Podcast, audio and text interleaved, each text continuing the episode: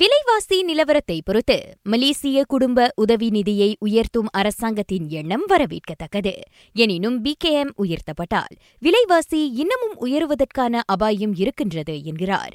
Penang பயனீட்டாளர் சங்கத்தின் கல்வி பிரிவு அதிகாரி என் வி சுபாராவ் வியாபாரிகள் இதற்காகத்தான் காத்து கொண்டிருக்கின்றார்கள். எப்பொழுது பயனீட்டாளர்களிடம் பணம் இருக்கின்றதோ அப்பொழுதெல்லாம் பொருட்களின் விலைகள் உயர்வு காணும். இது காலங்காலமாக இருந்து வந்து கொண்டிருக்கின்றது. இதை தடுக்க அரசாங்கம் கட்டாயம் எடுக்க வேண்டிய நடவடிக்கைகள் குறித்து பேசிய அவர் விலை உயர்வை அதிகமாக உயர்த்தி பணம் சம்பாதிக்க இருக்கின்ற வியாபாரிகள் மீது கண்டிப்பாக கடுமையான நடவடிக்கை எடுக்க வேண்டும்.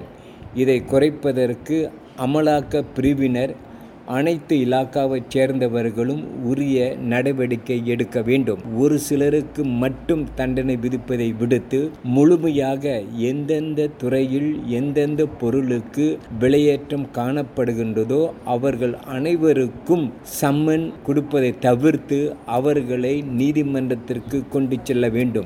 இதன் வழி அநியாய விலையேற்றம் வழி லாபம் பார்க்கும் வியாபாரிகளுக்கு தக்க பாடத்தை புகட்ட முடியும் என சுபாராவ் ராக செய்தியிடம் கூறினார். விலைவாசி நிலவரம் தொடர்ந்து நிலையில்லாமல் இருக்கும் பட்சத்தில் பொதுமக்களின் சுமையை குறைக்கும் நோக்கில் பிகேஎம்முக்கான தொகை அதிகரிக்கப்படலாம் என பிரதமர் நேற்று கோடி காட்டியிருந்தார் அடுத்த கோவிட் நைன்டீன் அலை ஏற்பட்டால் அதனை எதிர்கொள்ள அரசாங்கம் தயாராகவே இருக்கின்றது.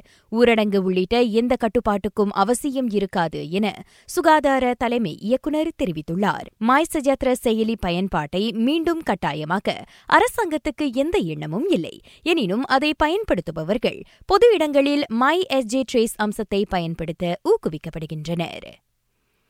நாடு முழுவதும் நேற்று எட்டாயிரம் கோவிட் நைன்டீனுக்கான இரண்டாவது ஊக்கத்தடுப்பூசி போடப்பட்டன. இதையடுத்து நாட்டில் இரண்டு லட்சத்து இருபத்தையாயிரத்துக்கும் அதிகமானோர் இரண்டாவது பூஸ்டர் தடுப்பூசி போட்டுள்ளனர். அது ஏறக்குறைய ஒரு விழுக்காட்டு மலேசியர்களை உட்படுத்தியதாகும். கிளாந்தானில் கடந்த ஆண்டை காட்டிலும் இவ்வாண்டு கை கால் வாய் சம்பவங்களின் எண்ணிக்கை இருபத்தேழு விழுக்காடு உயர்ந்துள்ளது. இவ்வாண்டு ஏழாயிரத்துக்கும் அதிகமான ஹெச்எஃப்எம்டி சம்பவங்கள் அம்மாநிலத்தில் பதிவாகியிருக்கின்றன கடந்த ஆண்டின் இதே காலகட்டத்தில் வெறும் இருநூற்று அறுபத்தோரு சம்பவங்கள் மட்டுமே பதிவாகின. உயர்கல்விக் கழக மாணவர்களுக்கு இலவச சாதனங்களை வழங்கும் பிராந்தி சிஸ்வா திட்டத்திற்கான விண்ணப்பம் மீண்டும் தொடங்குகிறது. ஆகஸ்ட் ஒன்றாம் தேதி முதல் இரு மாதங்களுக்கு அவர்கள் அதற்கு விண்ணப்பிக்கலாம் என தொடர்பு மற்றும் பல்லூடக அமைச்சு தெரிவித்துள்ளது. ராகா செய்திகளுக்காக நான் திவ்யா வேகன் ஜான் வணக்கம்.